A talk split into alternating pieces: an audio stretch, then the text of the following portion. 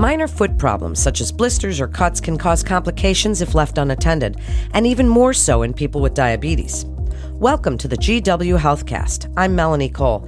Today's topic is the prevention and treatment of foot wounds in diabetic patients. My guest is Dr. Michael Stempel. He's the chief in the Division of Podiatry and the director of the Podiatry Center at the George Washington Medical Faculty Associates, and he's an assistant professor of surgery at the GW University School of Medicine and Health Sciences. He's also affiliated with the George Washington University Hospital. Dr. Stempel, I'm so glad to have you with us today. What a great topic. Tell us what foot problems can be caused by diabetes and why do people with diabetes have this special issue? The issues that diabetics run into are usually related to a loss of sensation in their feet.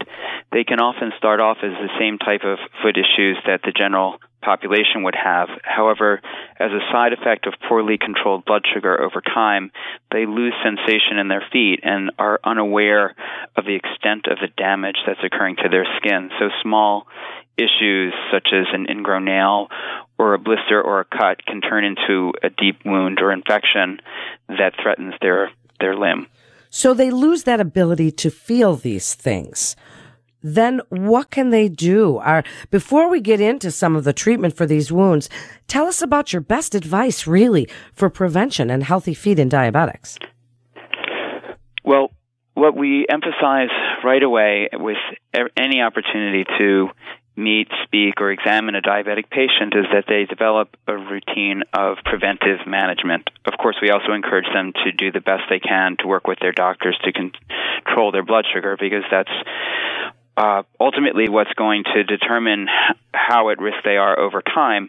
But daily practices such as checking your feet in good light, being careful about what shoes you wear, avoiding wearing walking barefoot, especially in areas like such as outdoors or in the yard, is the general advice that we give every diabetic patient, even when they're just newly diagnosed without any particular risk or loss of sensation. You mentioned shoes. Let's kind of start there and socks.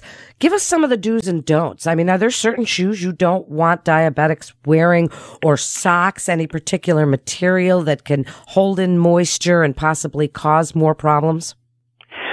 Well, the advice that I give to to diabetics and especially diabetics who have lost sensation isn't necessarily that different than the advice that I would give to the general population, which is that they should get their feet measured, make sure that they're actually in the correct shoe. It's amazingly common that patients will be wearing the same shoe size that they that they were when they were 21 when they're in their 50s and it's commonly seen that their foot size will increase by one or two sizes especially if there's been a gain of weight or other foot deformities so people wear the incorrect size and and especially if they've lost some sensation in their feet, they may not even perceive that the shoe is, is too tight at all. Um, also, that the shoe be well designed for what they're using it for. So, if you're doing a lot of walking or standing, such as at work or as form of exercise, that the shoe should be designed for that and in good condition. Another issue that I often will see is that patients love their pair of shoes to death, wearing them out excessively, and as the shoe wears out unevenly, it causes pressure points and rubbing, or also sets them up for just more common foot issues such as um, tendonitis and heel pain and things like that. Period.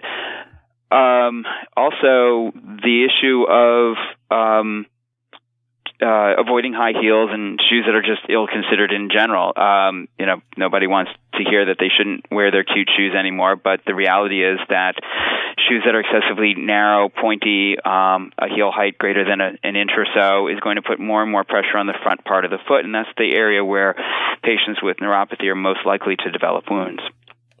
You also mentioned in terms of socks. Um, there, you know, there's this traditional advice of cotton white socks, and you know, with modern dyes and and and the like, it's as long as the, the sock is well made, the color isn't really the issue. But socks that are designed to wick moisture off of the skin, um, that have extra padding in the area of the heel or the toe, that don't have seams across the toe where they can cause pressure or rubbing, are general advice. And and in general, you know, thin nylons and things like you know minimally thick socks that cause you know, extra friction or pressure and don't wick moisture off the skin can can be an aggravating factor, especially in tight dress shoes.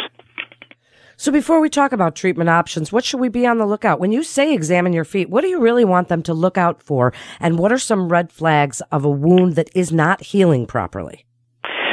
Um, yeah, that's a very good question. You know, patients ask, you know, what is it that they're looking for?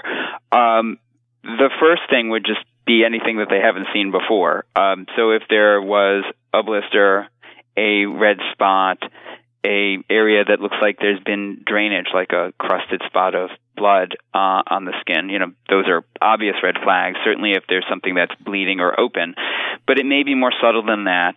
Especially again in in patients who have lost protective sensation or have diminished blood flow to their foot, that small injuries uh, often are more significant than they appear. Um, you know, the best advice that I can get, give somebody is that if they're not sure what they're looking at, get it looked at. Um, that they should um, see their primary care provider, that they should see their podiatrist, that they should call and say, you know, I am a diabetic and I see something on my foot and I'm not sure what's going on. Um, but short of that, if there's a blister, if there's kind of puffiness under a callus, if there's redness or discoloration, or even more alarming would be a bruised or dark appearance underneath a corn or a callus. Basically, anywhere where there's a corn or a callus is a pressure point in the foot.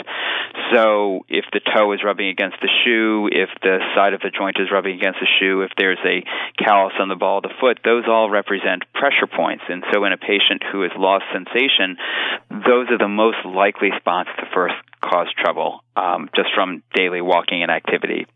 There's also the things that people will induce in themselves, such as sitting on the edge of their bathtub with a razor blade or using you know cuticle scissors to carve out calluses and corns, you know, stuff that they may have done for years before they had diabetes.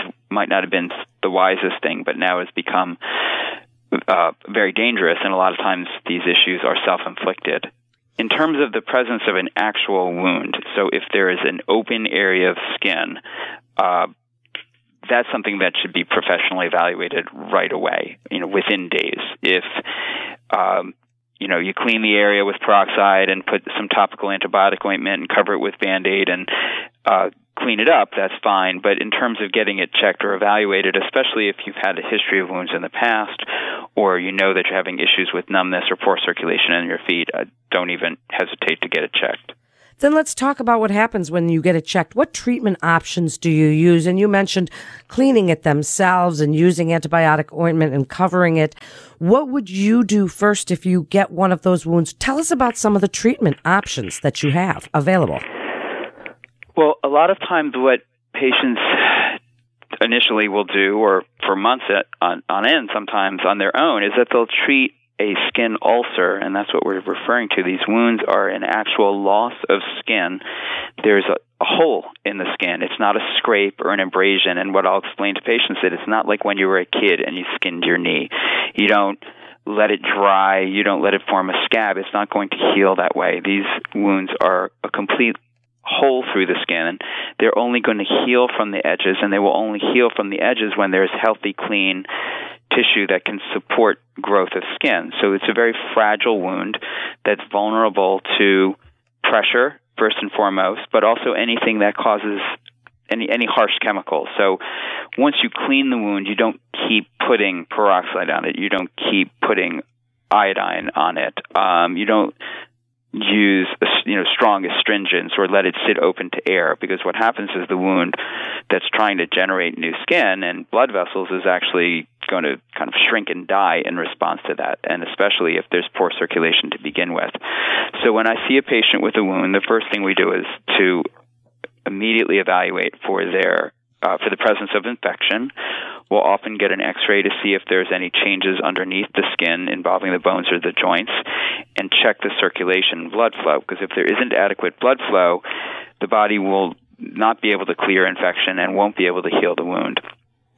Um, once we've checked for these things and assuming that, that there isn't something more serious going on that requires immediate hospitalization, such as if there was an abscess or a deeper infection, we'll then focus on getting pressure and weight off of the wound. So once we clean up the wound, we try to keep it clean and keep it protected.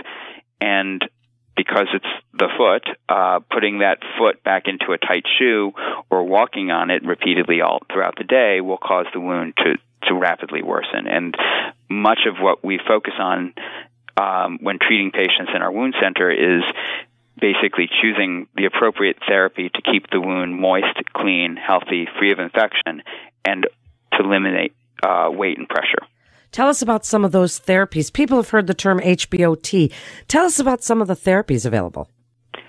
Well, HBOT, which is hyperbaric oxygen therapy, is is one of our more advanced treatment modalities. Uh, we start with the mainstay, as I was just describing, of basically first assessing the wound and dealing with any immediate risk for infection and excessive pressure. But when wounds are more complex, then we use other things to help facilitate the healing process. So we have devices such as a negative pressure dressing, uh, which is commonly called a wound vac, that puts suction and um, suction and a deforming stress on the skin to help tissue uh, grow faster. We have hyperbaric oxygen therapy, which is a hour to hour and a half treatment in a pressurized oxygen chamber. It it increases the amount of oxygen available in the blood, and that can facilitate healing and facilitate um, treatment of complex infections. Um, we have tissue grafts that are grown in the lab, as well as various types of collagen grafts and other high tech dressings that basically wick moisture off of the wound and have antibiotic properties without being excessively harsh or toxic to, to fragile wound tissue. Dr. Stempel, with all these treatment options available and so much of your good advice, and no diabetic wants to hear this, but when does surgery become that discussion? Well, um, you know, the sad thing is, is that often I've had patients, way too often, I've had patients who are afraid to come in because of advice that they've heard in their community or from family. Don't let them start cutting on you because once they start cutting on you, then you're just going to lose your leg. But they don't understand that they're creating they're creating their own reality that is guaranteeing the, the worst case scenario.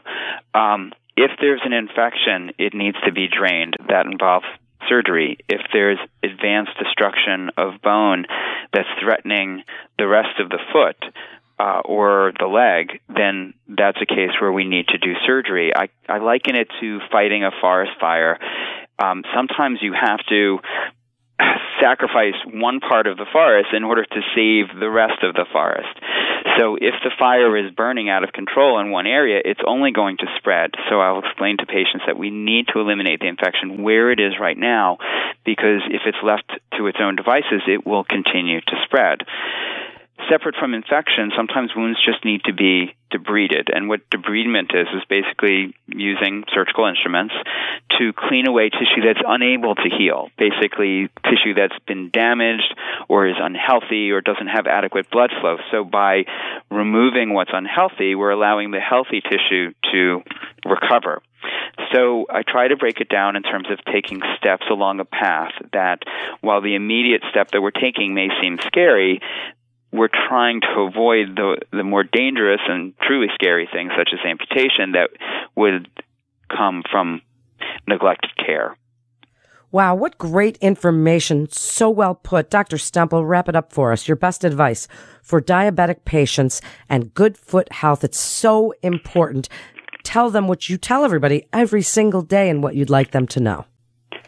Well, the number one thing is actually not to do with the feet. It's to to learn and know what your hemoglobin A1C is and keep track of that number. Patients often will rely on doing random blood sugars, and, and a lot of times they'll just kind of lull themselves into a false sense of security. I'll say, How are you doing? They'll say, Oh, I'm doing fine. My numbers have been pretty good lately. And then we get their hemoglobin A1C, and they have a value that's several points above normal. And so even though they thought they're doing well, they weren't. Um, patients with elevated A1Cs above 8, above 9 are destined to losing sensation in their feet and having poor blood flow. And ultimately, when I see patients that are in that category, quite often, you know, they're already deep in a hole that makes it harder for me to help them. So, first and foremost is diabetes control being honest with yourself, working with your doctors. And number two would be basic preventative management of your feet, seeing a podiatrist, getting your feet screened, checking your feet on a regular basis, um, and reporting anything that becomes out of the unusual, you know, out of the norm, anything unusual, certainly any redness, any swelling, any drainage um, that this is an emergency. It should be, a, you know, someone else's eyes should be on it. If it's nothing, they'll be happy to tell you it's nothing. Thank you so much, Dr. Stempel, for coming on with us today and sharing your expertise.